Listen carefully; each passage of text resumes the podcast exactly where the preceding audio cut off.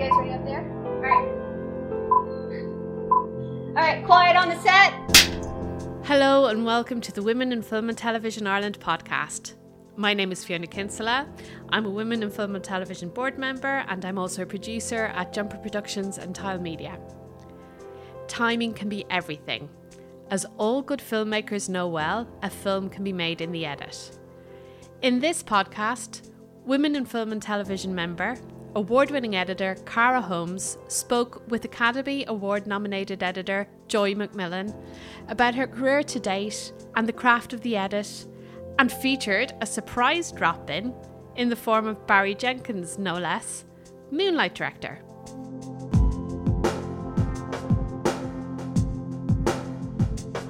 welcome to the Women in Film and Television Ireland Crew Talk. I uh, am joined here today by uh, two special guests.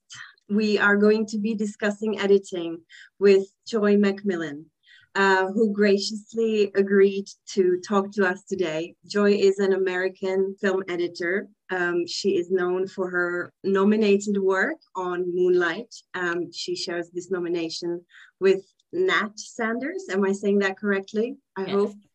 And uh, also, um, you may know her from If Beale Street Could Talk, and also the recent series Underground Railroad, and much, much more. So, Joi, first of all, would like to welcome you here. Thank you for joining us. Thanks for having me. And uh, our homegrown uh, film director and editor, Cara Holmes, who has agreed to help me run this talk and ask all uh, the important and interesting questions about editing. Cara is also an award winning filmmaker herself, and uh, I would like to welcome you here. Thank you for joining us, Cara. Thank you for having me. I'm delighted. Great. Um, I wanted to just let you know that, as, as you know, um, we like to focus on women filmmakers and all of us on the board felt that women who work uh, behind the scenes, uh, who maybe do the invisible jobs uh, to the audiences, um, they deserve their own spotlight. And that's how the idea for Crew Talks was born. And uh, I'm so I'm really happy that we can kick it off with editing. And Cara, you have said you said you immersed yourself in everything Joi McMillon. uh, so please kick it off, and uh, we'll we'll just be happy to listen and uh, to ask questions. If everybody has anybody has questions, please pop them in the chat, and we will just approach this as a conversation. And if something comes up from our audience, we're going to ask yeah, no, thanks, thanks again, Yarrow. Um, yeah, I, I, I definitely had a very joy-filled weekend in, in many, in many senses. So I'm really delighted that that Joi is here today to talk. Um, where are you based, Joi? I know it's 10 a.m. where you are. Yes? I'm in uh, Los Angeles, California, in a little area called Echo Park. very nice, very nice. Um, and so is that where you're editing at the moment? Um, this is where I live because I my editing suite's a little uh windowless at the time at the moment. So I decided oh, to, okay. to have some sunlight while we chat. okay, very good. You're you're you're above ground then for us. Um, exactly. and like so uh, like just on that, like have you been doing um have you been editing remotely over the last year or so or or are you in a, a studio or, or where are you were you? We, um, we thankfully were able, well, the way it went down was um, everyone on our crew actually had to work remotely. And because everyone was gone out of the office, I got to come in during the pandemic. And then thankfully, Amazon, you know, was able to start getting us tested. And so it was just the editors, their assistants, and Barry coming in, working on Underground. Um, so it was just like about six of us. And and it was crazy because we had just moved into this gigantic office that could fit 20 people. And literally the week we were supposed to move in, the pandemic hit and everyone had to just leave. So walking into the office, it almost looked a little apocalyptic because it literally looked like everyone just dropped their stuff and ran out of the building. So that for about six, about actually about two months, it was just me in this huge office, just walking to my little office and working. Um, so it was quite interesting. Yeah. Yeah and did you enjoy that? I mean less people i mean i was one of those people who dropped their bags and ran for sure um, with joy. Um, but is that kind of like did you do you like that atmosphere in general or, or do you kind of prefer the kind of the hustle and bustle? And you know i know we have to be kind of you know there's obviously a lot of kind of solitude and kind of quiet um, in our profession. But yeah do you enjoy the the kind of the conversations and and Barry coming in and out and assistance. Yeah. And, yeah. Well, it was it was one of those things where I got a lot done in those two months, in the span of two months. But once I started getting to the point where Barry needed to like start watching stuff and inter- interacting with me, um, he was like, I need to just come in because he was trying to watch cuts and then give us notes but there's nothing like being able to watch with your director and they just tell you like verbally tell you things that they love oh can we fix this because as you're watching and trying to take notes, you're not really watching. mm. And so it's like, oh, I'm watching, taking notes. And then sometimes you're like, I'll just watch and then, t- and then write my notes later. And then you forget some of the stuff you wanted to say. So it's great. Like when I watch with Barry, he'll just, he'll throw things out and be like, oh, let's try this earlier. And he'll just start giving me stuff and I'm writing it down as he's watching, which is really great because I like, I get his first innate reaction of how he's feeling about a certain scene or episode yeah no no great and you know kind of yeah there's nothing quite like getting notes you know and emails and just you know kind of they can be endless you know and and the conversation helps a lot um and i suppose we're talking about barry jenkins um yes. and I, I kind of i'm really curious about kind of you know how people start off in their careers and editors uh, as editors so would you be able to kind of talk about your own uh, beginnings and you know did you always want to get into the edit suite um you know sit on that swivel chair in a dark room was that your mission in life I, you know, when I was in high school, I, I um, originally wanted to be a journalist. And so I was on the yearbook staff. Um, and, you know, I had those teenage dreams of moving to New York and, you know, working for a fabulous magazine and having a loft apartment. Um, but I was a part of this um, program called Junior Achievement. And basically, the teachers of each high school selects two juniors to represent their high school. So it was me and my friend Steve Kleiman. And um, the perk that really got me into it was you got to miss one Friday every month from school. And I was like, oh, sign me up. At first, I was like, what's junior achievement? They told me that. I'm like, oh, yeah, I'm in. um, and it was during one of the days, um, one of the Fridays at junior achievement, because I grew up um, just outside of Orlando, Florida. And we had this day where it was a career day. Um, and you had to pick two careers that you're interested in. So, of course, I picked journalism and um, if you got if you got selected for journalism you got to go to the orlando sentinel which is our local paper. And the second one i picked film because my brother derek had just moved to la to be an actor. And i'm like film sounds cool. Um, and so i ended up getting my second choice. And so the where you, they took us for people who were interested in filmmaking was universal studios. And so they took us all around the park. They showed us the back lot um, and then I'll never forget, we went to this building and it was actually where post production was happening. But at the time, I didn't know that. And there was a man sitting at the Avid working on a show for Animal Planet. And he showed us all these different things he could do in the edit. And I was fascinated. And of course, I had all these questions. And our tour guide was like, okay, we have to move on.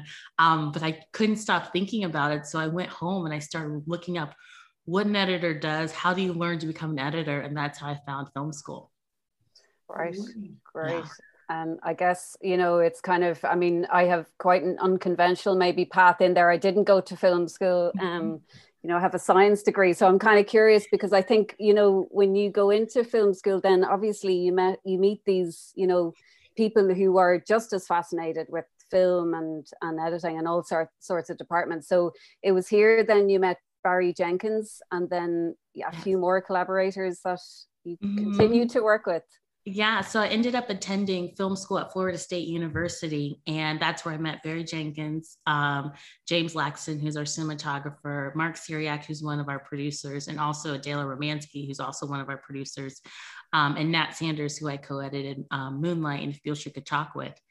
Um, and so it was interesting because I realized that like film school was something that a lot of people knew about very early on. So I felt a little intimidated when I went with like the way the film school does it is they have eight kids come in like a mm-hmm. group and you do your your solo interview and then they give you a tour of a school.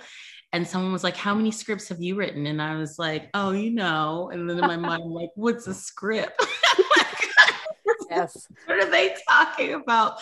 Um, so i was really nervous because i was like kids have been studying filmmakers and all of this stuff for a really long time. And i was fairly new to this world but also very intrigued by it. Um, and the film school at florida state university was so thoughtful. We you know we learned screenwriting we learned how to produce we learned sound design. Our um our um sound professor richard portman um, who um, passed away, was this amazing re recording mixer who worked on Rocky, Deer Hunter. And so he eventually became a oh, teacher or a professor at um, Florida State. And he really honed in on us, you know, like really, really made sure that we knew the importance of sound.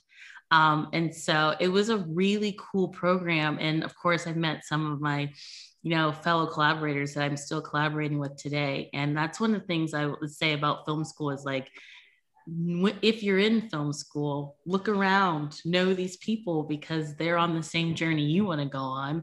And it's, I will say, it's a lot more fun when you do it together.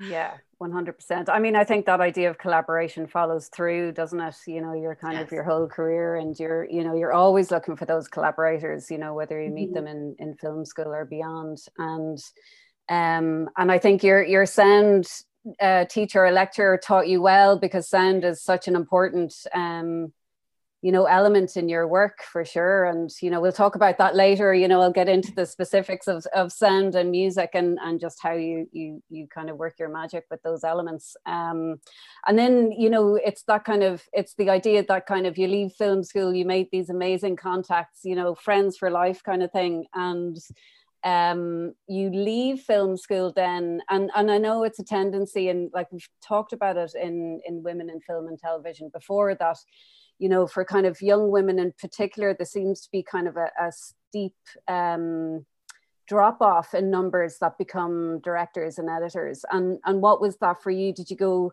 straight into editing? You know, did you, you did you sign up with an agent and you know the rest is history kind of thing? You know, was it the glory the glory?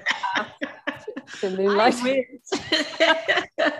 it was interesting because um, I had this um, pr- um, professor at Florida State, Brandy Bradburn, who had she had done the I was a BFA um, at the film school, but she was in the MFA program. So she had gone through the MFA program, gone to LA. Um, started being assistant editor on Law and Order, and then came back to film school. And she was kind of like the voice of truth. And she was like, when you go to LA, you're not going to be an editor. You're going to be an assistant editor. And this is how you be an assistant editor.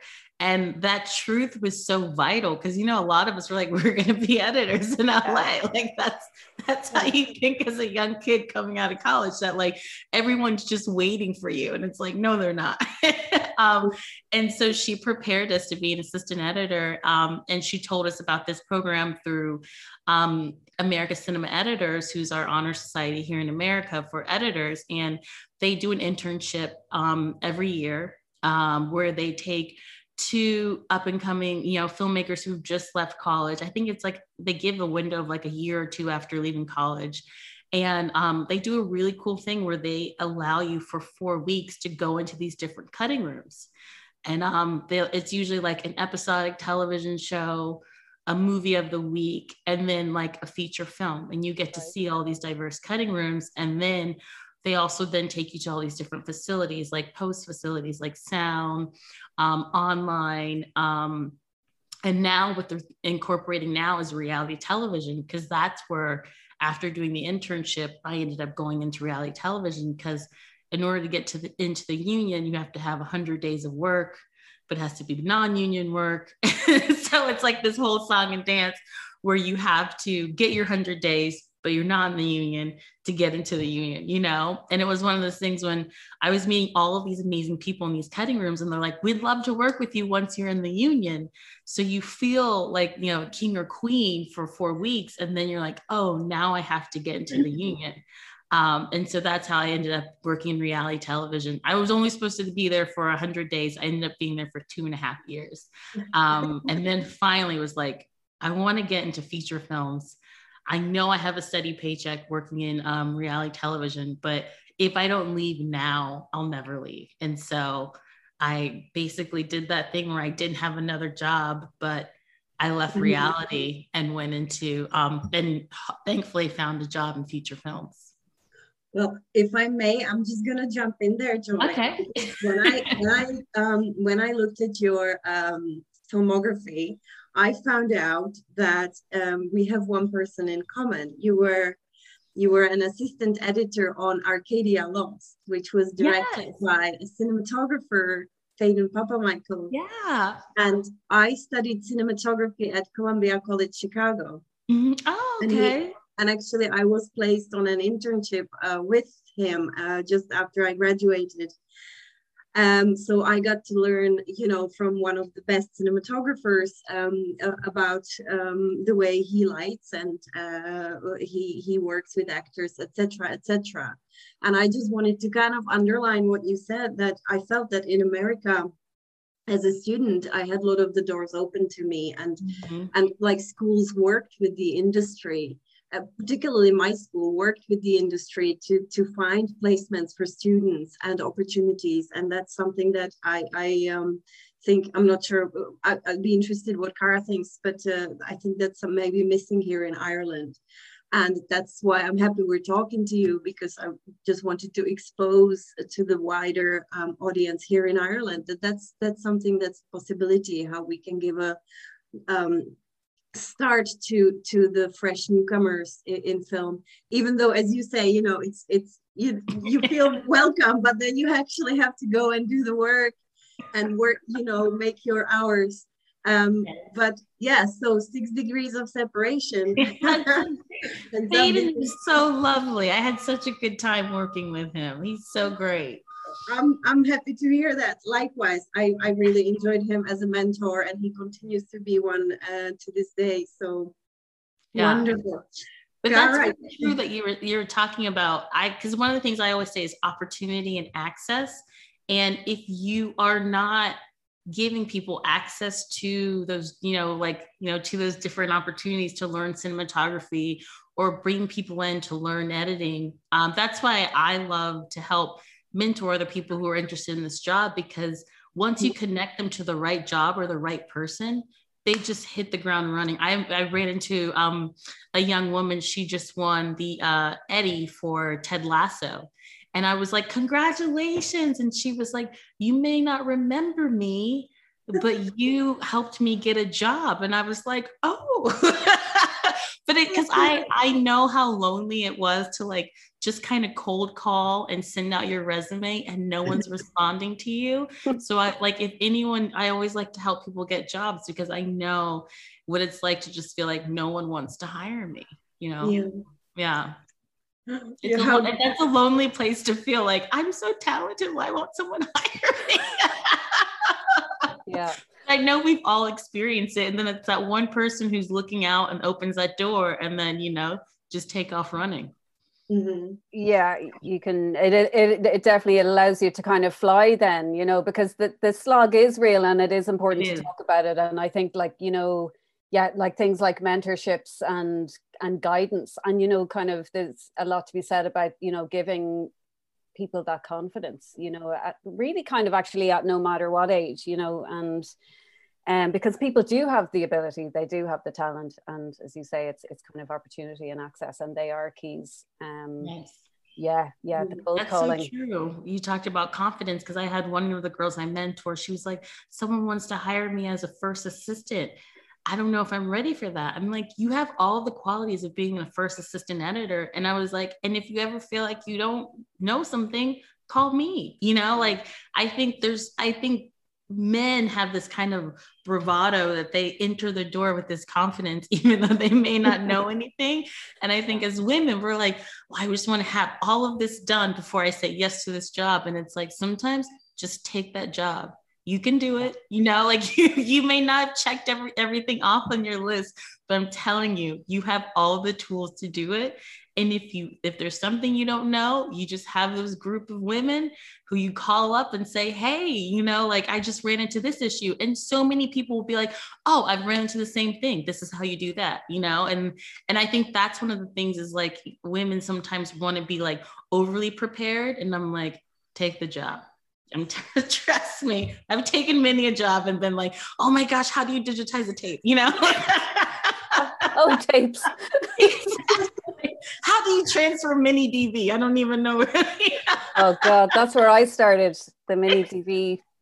Yes, worldwide. Yeah. Um, but uh, yeah, and and yeah, no, absolutely. And I think you know the kind of, and I think here in Ireland as well, we need to kind of create those opportunities, and I think that is happening. And I just, I kind of just wanted to talk to you about that moment of leaving film school and kind of going, right, what now? Um, uh, and then you know after kind of you know your your hard, hard slog and you know your 100 hours and probably a couple of years later so so barry jenkins gets in touch to edit moonlight. And um i mean i have to say like hands down this is one of my favorite films. And um you know you were like you know i was kind of you know women in film and tv approached me to do this and i was like yeah joi mcmillon if she's around brilliant.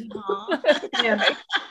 um, oh, thank you, you know, it, it's just such an incredibly impactful film you know it's powerful and it's brave and you know how you cut it and you know it's i, I mean i could go on um, but we really don't have enough time. But i mean i suppose then like you know maybe in, in terms of the practical side of things you know you were approached i imagine you know were you on board straight away? Did you read the script first? You know what what was that kind of stage for you kind of just you know the kind of the first steps into that particular edit? Yeah so barry and i like we we had we've been friends forever and we actually just you know we still hung out we're um, doing Thanksgiving, Friendsgivings, you know, together.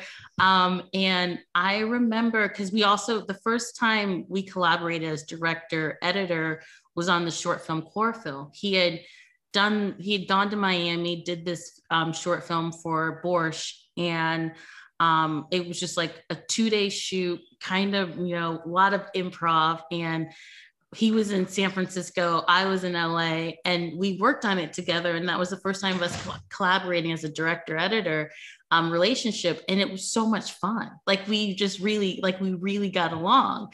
Um, and so I remember the first time I, he sent me Moonlight. Um, I want to say before he went to Telluride um, that year, so I'm thinking it was like 2014, 2015. I was like, oh my gosh, this script is breathtaking. Um, I'm like, you know, Barry, of course, has always been such an amazing and thoughtful writer. And something about that script was just so immersive. Like you were in it with Chiron, um, the lead. And so Nat and I were working on the fifth season of Girls. And it was like, oh, Moonlight's going to go. And I'm like, okay, so finishing girls moonlight's gonna go you know? So we're all wow. trying to figure out how to do to do both. And i will say that's kind of a, a running theme throughout my career is just like jobs always overlapping. I feel like as an editor everyone's like hey we just need you for a month and then it's going to be six months you know it's like just like giving up like the, yeah. the ballpark is always like a tenth of how long they'll need you for um, but we were super excited and we are like you know we'll make it work and so um, I couldn't believe that it was Moonlight was actually happening. Um, and it was the first film that A24 um, financed. And it was kind of amazing. The first time I got those first day of dailies was um, the when the bo- the little boys are playing um, uh, uh, paper ball in the park, and it was it was one of those things to see because I've known Barry and James for so long, but to see them back together again after all this time. It was just like, I don't know, it was like coming home. I was like, oh, this feels right. Like, this is how this is supposed to happen. Wow. Um, and it was such amazing footage. It's funny because James likes to use a specific lens that like flips the image. So I remember texting him being like, the dailies are upside down. And he's like, yeah, yeah, yeah. but it was funny because like, you know, it's just like the, the way we communicate and collaborate um, I remember there's a specific scene where um, uh, basically teenage Chiron, like there's this flicker and I was like, oh my gosh, guys, you know, just flagging this because we didn't have like a telecine house. Like I was basically doing the transfer because that's how low budget this was. So yeah. I was like, hey guys, just flagging this for you. There's a there's a stutter in the image. And James is like, I know we like spent seven hours specifically trying to get that stutter. That's the look we wanted. I was like, okay, good to know. You're like, carry on, carry on, guys. exactly. Um, but it was it was it was a tough it was a tough, you know, post production because it was just Nat and I. Um, but it was, it was, to be honest, it was quite magical because it was like all of us giving our giving of ourselves to this project and knowing how important it is not only to Barry, um, but to the story that he's telling. And um, we like, I think we spent. It didn't feel like a ton of time, but it felt like a very focused amount of time on this film. Because we you know we only had like six months start to finish to um, edit. And we were trying to make it um, the telluride deadline. And that was like our main goal was to get into telluride. Because barry has been you know he started off as like a student intern at telluride and then was an advisor. And then now he curates the short films. And so it was kind of like we wanted him to like be able like guys look at my feature you know at telluride. Um and then once it got into telluride we're like yes we did it! And then it just you know became this thing and we're like oh we really did it. Yeah you really did yeah. Yeah yeah um but yeah it, it was a, such a special experience and it you know it's one of those things that um you have to be prepared for opportunities like that because because the budget was small it wasn't a ton of money. And so mm-hmm. i basically had just been saving up from all of these jobs i'd been doing. So I, it afforded me the time to be able to work on moonlight you know which is important. Mm-hmm. Yeah no no for sure. Um and i and i said you know you're kind of talking about how the script totally drew you in and i think the rest of the elements do too you know from the cinematography and to the sound design and and very um bold editing decisions as well. And you know I, am kind of curious, like how much free reign were you given, you know, in the edit, you know, or was it very kind of locked off in terms of shot list and transitions and maybe kind of, it, it, you know, if you can remember the kind of the detail of, of mm-hmm. the edit, um, um, and obviously kind of the soundtrack as well, you know, yeah. and and maybe how how did that work alongside it because you know it's huge, you know, and um, yeah. so yeah, maybe just about kind of you know the the kind of maybe more technical side of um, mm-hmm. you know, working with the different elements and, and what you start with? Yeah, you know, it's interesting because when Barry's very like his his script is not only um, thoughtful and, and intentional, but it's also a blueprint of how he wants the film to be laid out. And so a lot of the music was written into the script. Um, for like the opening of Act Three, um, Black, he said, you know, Goodie Mob song plays on the the the um, the radio. And so I knew the Goodie Mob song, the era that it was supposed to be. So, and that's when I I start going and, and trying to find something that fits in that section. Um, and a lot of the stuff that we did in the edit, you know, Barry is a very like, I think he allows things to speak to him in the moment. That's how he shoots. A lot of it, he doesn't like to plan out a ton. Like he likes the scene, the atmosphere, you know, the location to speak to him and then him and James, you know, just start going for it.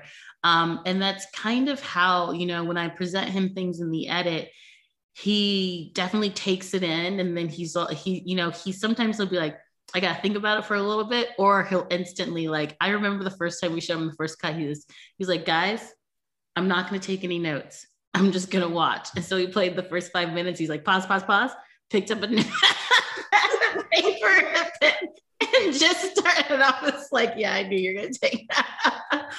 Um, but he he's definitely like he he knows what he wants a see how a scene um, should make him feel. And that's basically one of the things I love working with him is like we're always cutting with emotion and feel. And what what is the point of view? What's the takeaway from these scenes?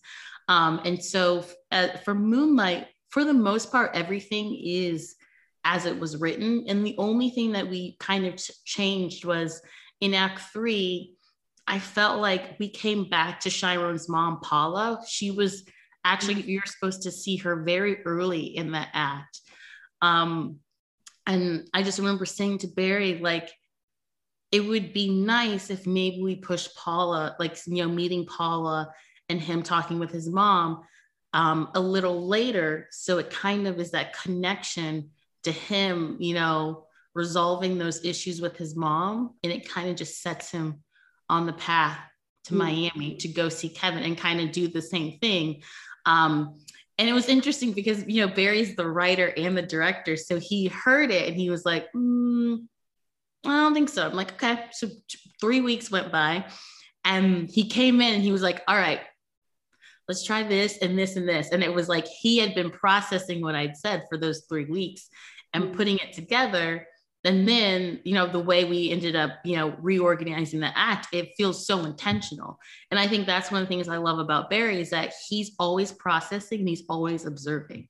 Nothing goes unnoticed about the process or what's happening. Um, and he also as a collaborator he enables you and gives you know and empowers you to be open to give these ideas you know i think there's some you know directors who can be a little bit of a tyrant and don't want to hear any of your ideas or opinions and they're mm-hmm. always right and i think that kind of stifles the organic you know the organic element of filmmaking because filmmaking is across the board a collaborative you know effort. You're pulling sources from everybody to make you know the best project possible.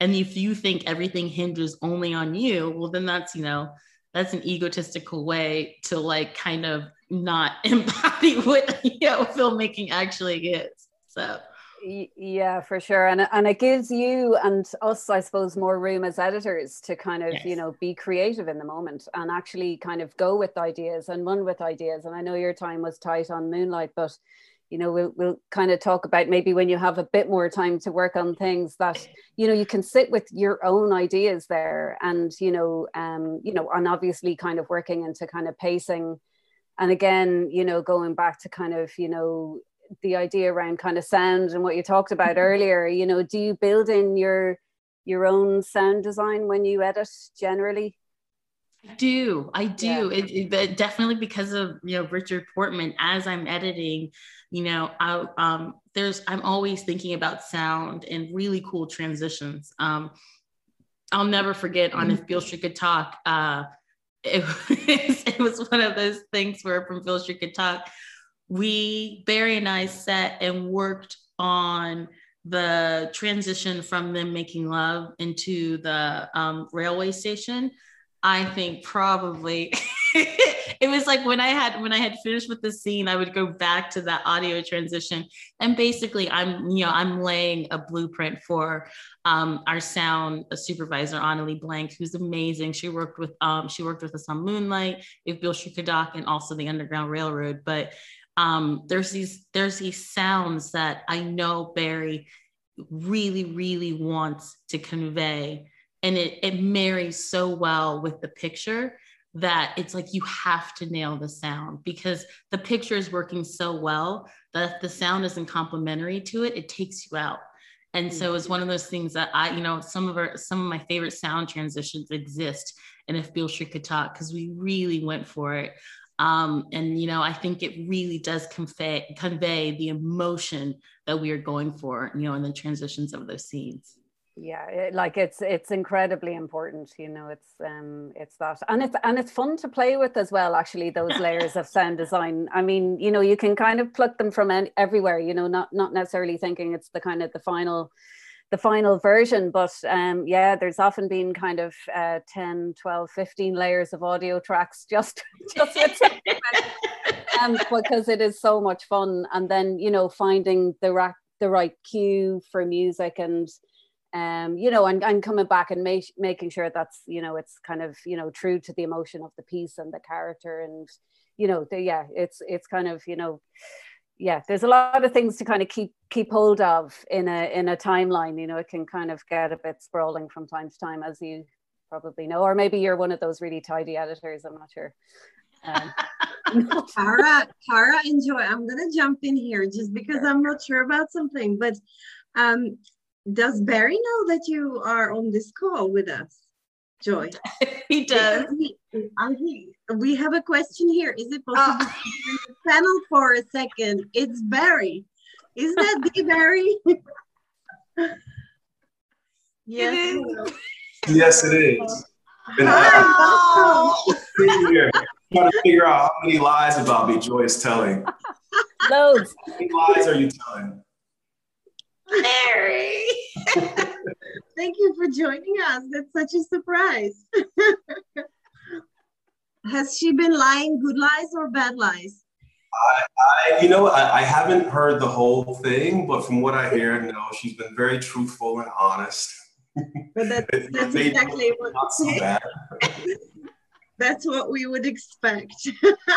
So how, how did this panel come about? Why, why, why, uh, what, why is the Joi McMillon speaking to uh, to the wonderful people of your of your country? Well, uh, um, it's a short story. So I work as a director of photography here in Ireland, and I I joined the the Women in Film and Television because I needed to spotlight us. I needed to Mm. m- create more opportunities for women in film. And um, uh, Cara is a, a director editor, and I just had an idea to run a series of talks about women who work, you know, behind the camera. Um, and uh, when I asked uh, Cara to do a panel with me on editing, uh, like first person she suggested was Joi McMillon, and I had just gone uh, uh, like uh, watching um, Moonlight. I was a bit late to the to the movie, but and I was like, oh yeah, oh my god, yeah, you have to get her, oh we have to get her, and that's how it happened. And um, we've lined up other other really um, interesting women from different fields. Uh, and Joi, but Joi is our first. She's kicking it off, um, and so that's it. That's it. Yeah, she, she she's amazing. It's funny. I heard her just telling the uh, the uh, the Beale Street story. I don't know if you told it in the way you could have, but Oh, wait. But, what well, was so- the other way to tell it? well, just well, I, you're an amazing editor. You're an amazing editor. Period. You know, Aw. gender non non-specific, whatever. You're an amazing editor. But in this case, you know, Beale Street is a you know it's a movie driven by a female protagonist. The person who wrote the book is male. The person who directed the film is male.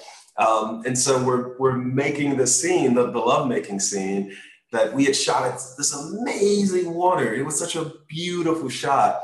And uh, and there's a moment where the the the guy Fonny goes to the record player. He puts on the record, and he undresses. And somehow uh, I had shot in the water. We kind of stayed with Tish. I can't remember how it was done, but I was like, oh yeah, this is like the female gaze, right? I was like, he goes to put on the record, and we're with her, and and and she goes, Barry, if that was a woman at the record player taking off her clothes, wouldn't you want to see it? And I go, yeah, I guess I would.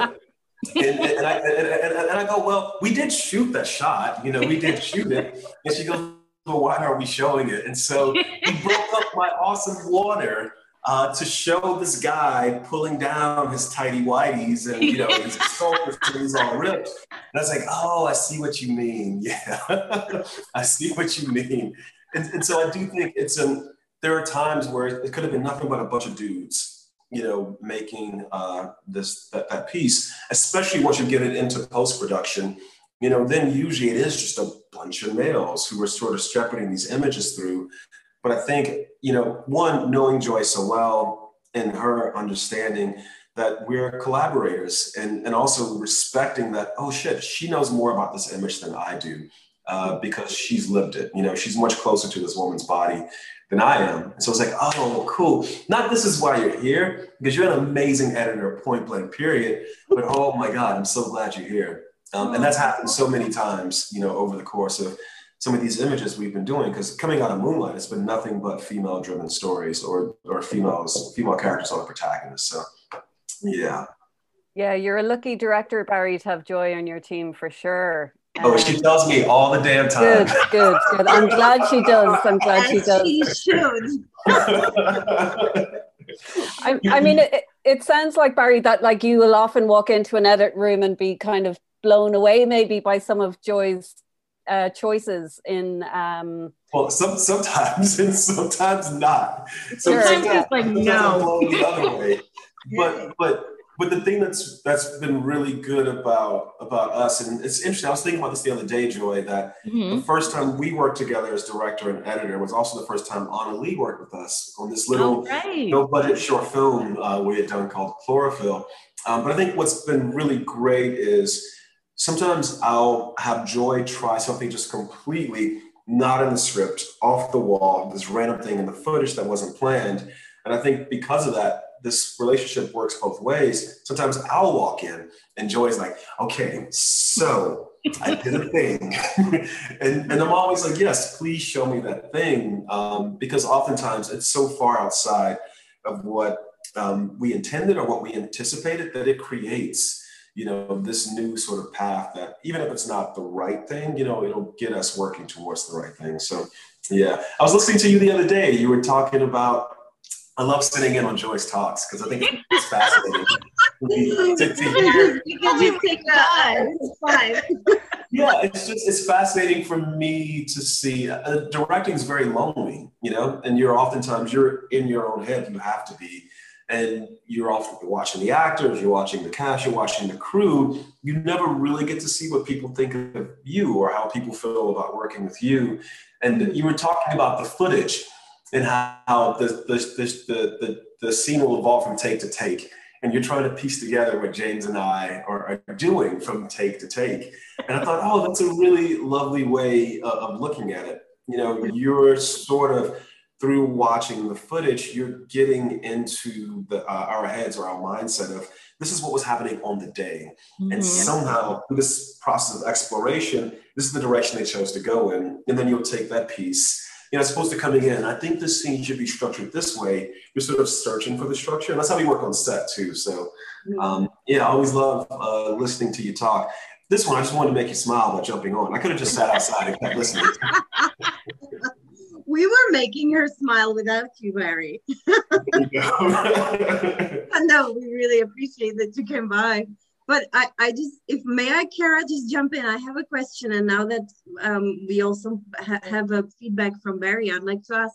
So so Joi I, I mean I'm just jumping forward to underground uh, this is a tongue twister for me underground rail rail uh, rail Mm -hmm.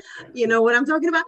Um, uh, and so, I mean, the imagery mm -hmm. uh, is just just so precise the the framing movement lighting gorgeous skin tones uh, blocking of the scenes it, it's just so exquisitely beautiful and it's such such a hard uh, to process topic and story uh, as as with all, all your in, in all your films it, it's always something that really grabs you uh, by the heart and mind. And I just wonder, like, when you look at this footage that's so just precisely crafted, how do you?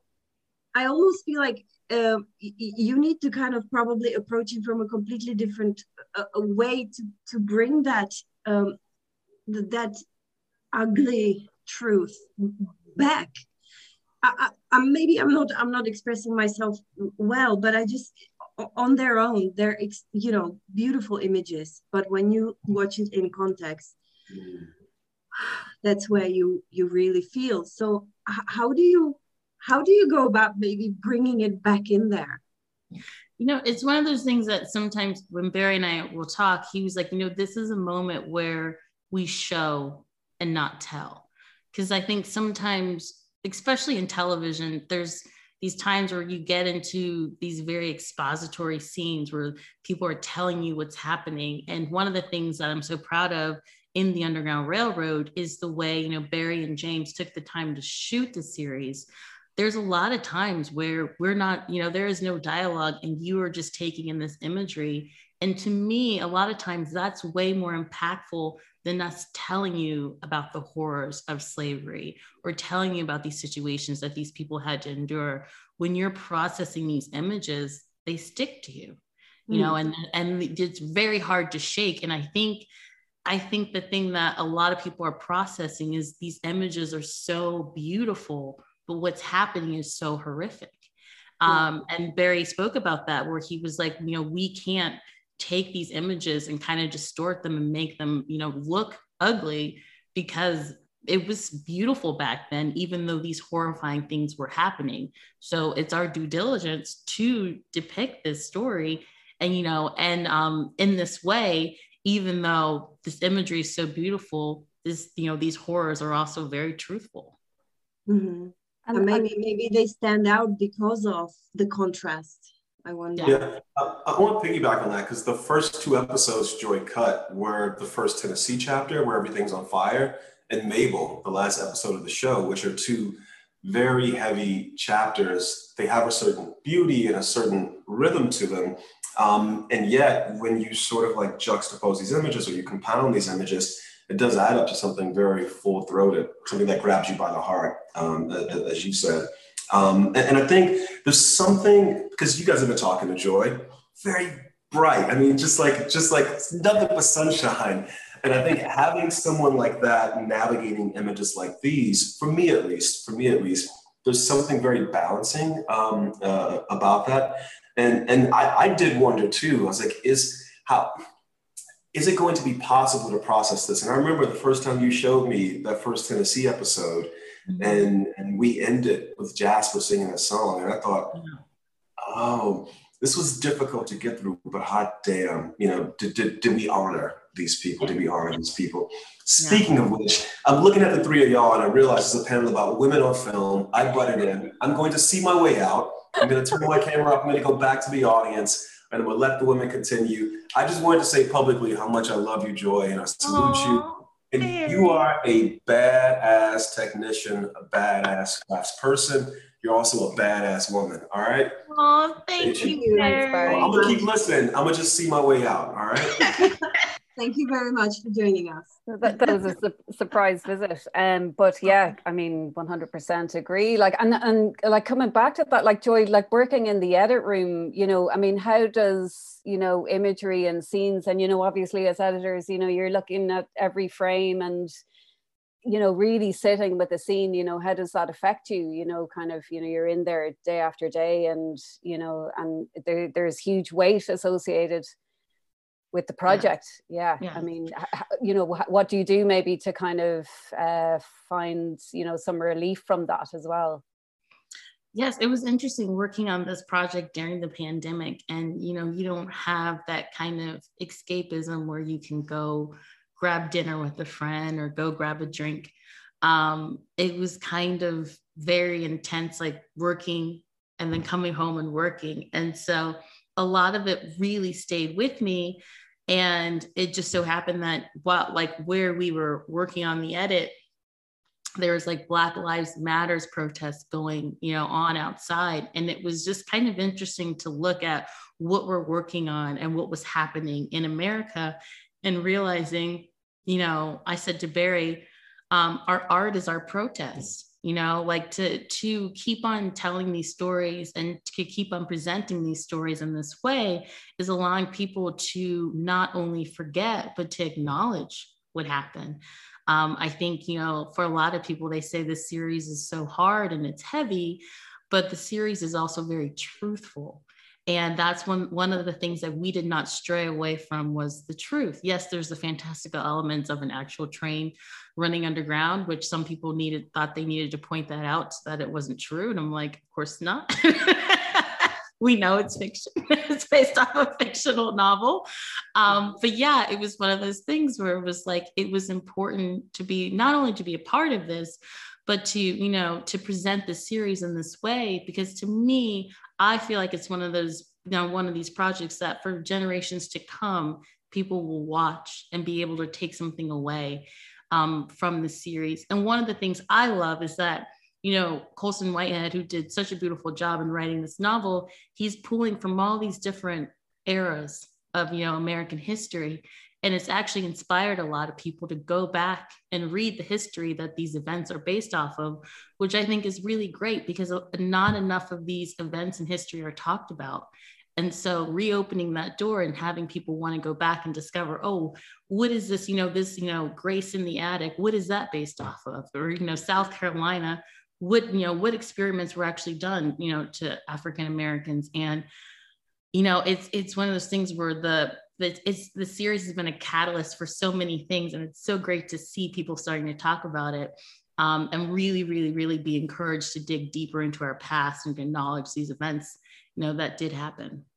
Yeah no sure. And yeah and, and as you say you know it's the it's so important for us you know kind of through the generations to learn about these histories that may not be necessarily in the history books or the school books. And you know history can be messy and like i'm researching a project at the moment about queer history in our ireland and kind of women's queer history and you know there isn't just one history for mm-hmm. you know one community and exactly. and you know and how this kind of history impacts us today you know what is it relevant to and you know you've kind of picked up on the black lives matter and and again you know you can't take your rights for granted and i think that's what i'm kind of coming back to all the time with this and that yeah just i mean so layered and mm-hmm. and on that i guess you know even within filmmaking itself you know this kind of focus on diversity and how important these conversations are and you know um you know and how do we how do we now as kind of editors you know, and, and you talked about it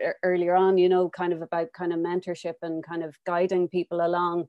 Um, you know, what what is it that, you know, that we can do from now on to kind of make sure that maybe there's an easier path um, and you know that it might not be so hard to break down some of the barriers and you know I, I don't expect you to have to have all the answers but, but it's it's good it's good to talk about nonetheless Mm-hmm. Yes, definitely. You know, one of the things that I didn't realize, you know, you know, by the Oscar nomination was how, you know, like being the first Black woman nominated for an Oscar just kind of shone a light um, or shined a light on the lack of accessibility, you know, for minorities to get into filmmaking. You know, filmmaking in a lot of ways is a bit of a luxury.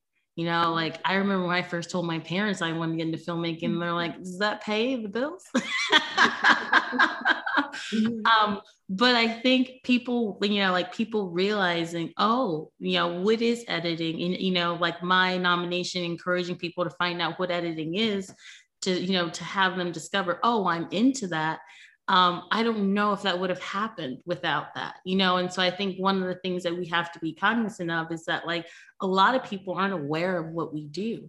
And so that's why, you know, when you guys, you know, asked me to be a part of the panel, I'm like, I would love to because it's again shining a light on women and the different, you know, areas of filmmaking that we're involved in and encouraging other people, you know, to take up arms and join us because it is one of those things that like if people aren't aware of what's behind the scenes they're kind of like no i want to be an actor and i want to be an actress you know because they can see them they're tangible yeah. but realizing what goes on behind the scenes to be able to watch a movie and to be you know to be immersed into a movie is one of those things that's kind of awakening people and being like oh i you know i could be into that um, and i think that's kind of the way to do it is to show people you know what's behind the scenes and encouraging them to learn more about it. I know I did an interview um, with uh, this publication, Black Girl Nerd, and they're like, mm. "What's an editor?" I was like, "Oh."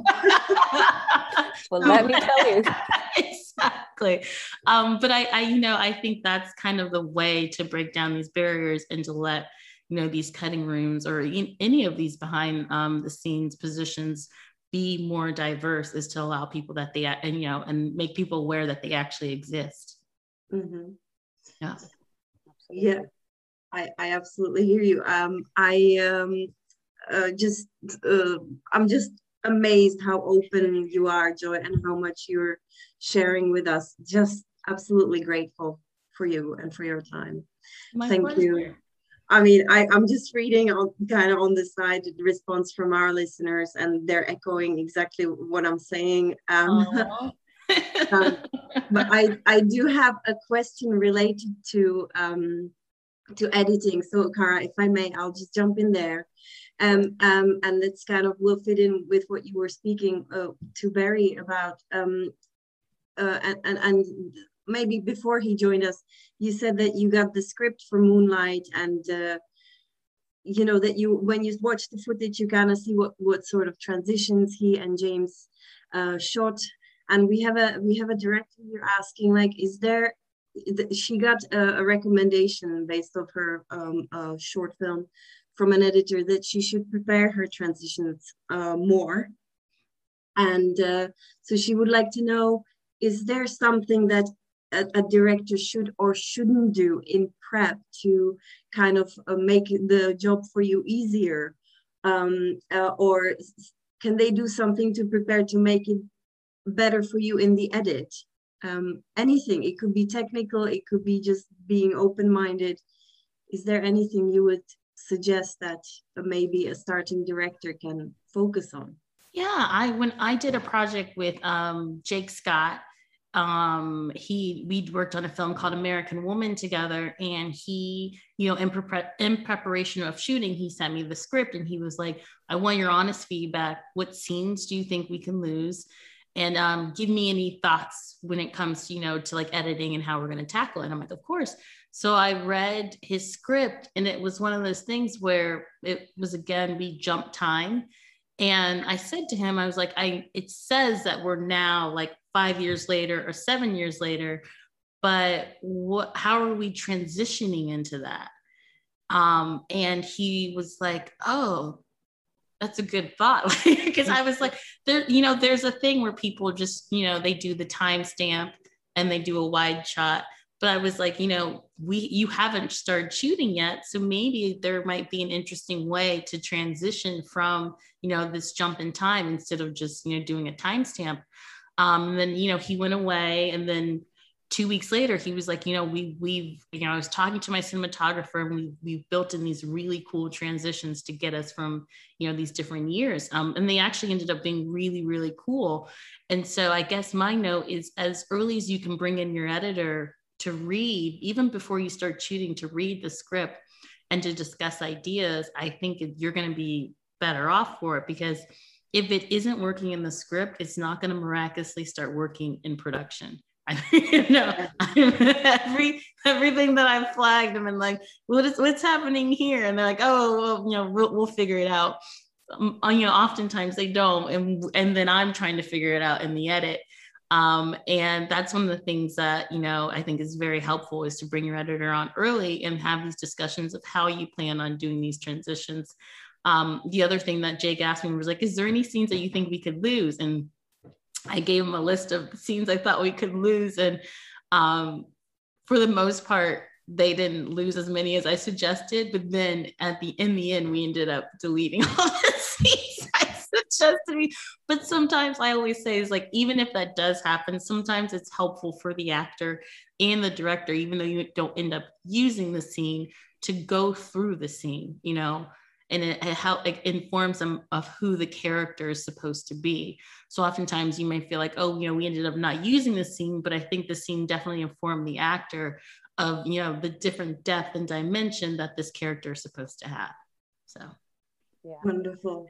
Yeah. Uh, Karas, I'm really sorry. I'm going to be super um, uh, um, uh, annoying and ask one more question. Uh, and this is purely selfish as a, as a cinematographer.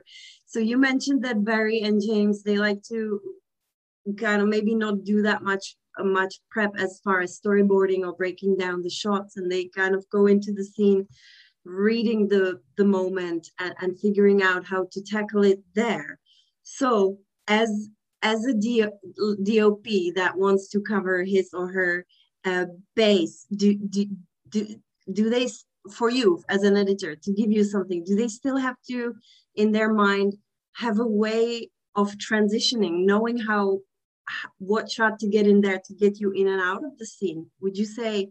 Or or are you then freed from what you get the footage that you get to to maybe find a transition in in there on your own or that's just wishful thinking no, I, I will say I it, I think it definitely comes from our long collaboration. Barry and James are always very cognizant of transitions.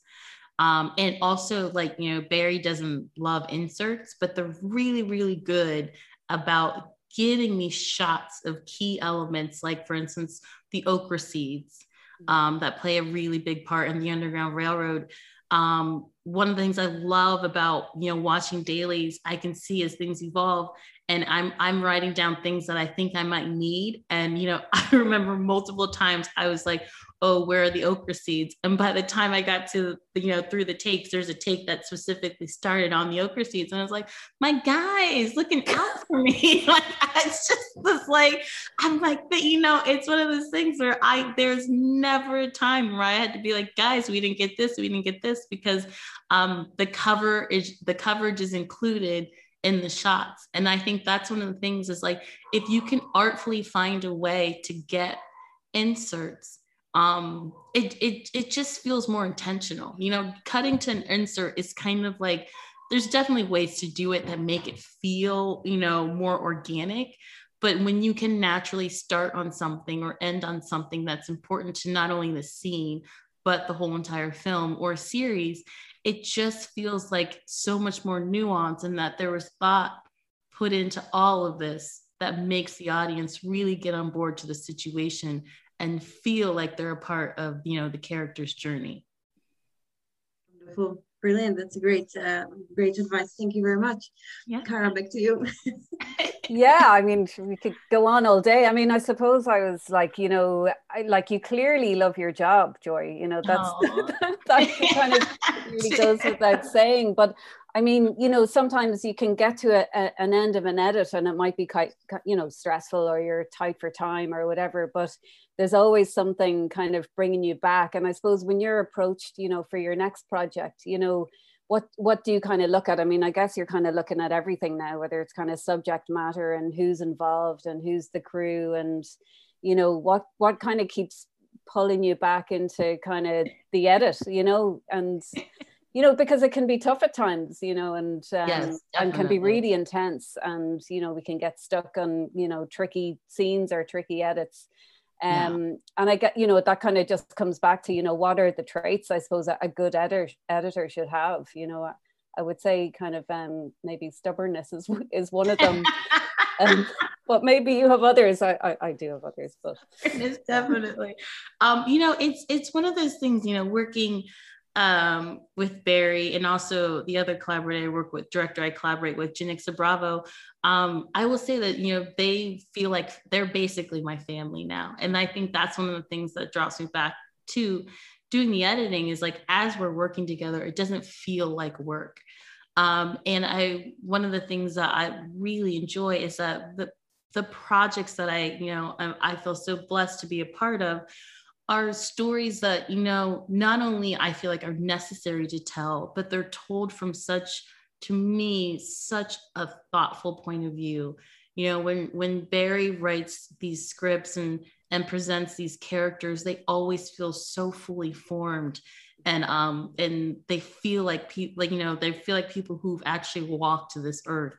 Um and i can't you know that uh, there's i feel like there's only so much you can do as an editor. If the footage isn't there if you know the acting isn't there we can't you know we don't have a magic yes. wand that can say this is good you know? Um but i you know i just i've just had this amazing opportunity to work on these really really awesome projects. And i think that's one of the things that um, i pride myself on is being a storyteller and you know being a part of these um, such i think beautiful stories is one of the things that i'll never take for granted. And um, it's one of the things that keeps on pulling me back is like right now you know we're in pre-production for a lion king prequel which is like a complete 180 from what we've done before but it's still telling a really beautiful story. And i think that's kind of the through line and all of the projects that I'm a part of is that the this you know a lot of these stories have been told before but the perspective that is brought in the way that we're telling the stories is unique unto itself and that's the part that i really get excited about like and we get to dive into something new with these new characters um, and always challenging ourselves to tell the story in a way that still feels unique but also authentic um, you know to either the film or the series yeah, that's fantastic, Joi. Thank you so much for being here. Of course. Um, I would like to, um, I mean, we are kind of encroaching on the time when you're going to have to leave us. Okay. Um, so, so maybe if it's okay with you, to do five more minutes. Um, if there are uh, any listeners that uh, have specific questions, please pop them in the chat um, chat window. Um, I wanted to ask you, Joi, uh, how do you go about working with new directors with whom you haven't worked before? Um, that's first part of the question. And second, um, how do you deal with maybe, maybe, or have you dealt with um, um, um, collaborators where you just felt it didn't quite click and you had to maybe walk away? If so, if that happened to you, how would you go about it without any egos being hurt? I think, but to answer the first part of your question, you know, the first time I work with a director, one of the things that I really try to assess before we get involved is how much of a part they want me to be of the process. Um, because I feel like there are some people that only want a certain response from their editor um, and that's definitely not going to be me if you want a specific because i the thing that i'll always be is honest um, you know and i think that's important for an editor to do that because that's the only way i feel like you can pull out the best of the you know the project that you're on is to be honest and upfront with how you feel about a situation or how something's evolving or even how you feel about you know the early drafts of a script. Um, but i i always look for um, the connection between the director where i'm like oh he actually wants me or he or she actually wants me to be a part of this process and this evolution of what we're about to embark, embark upon um, on this film. And so that's one of the things i look for and also the the ability to see like are we going to be able to trust each other?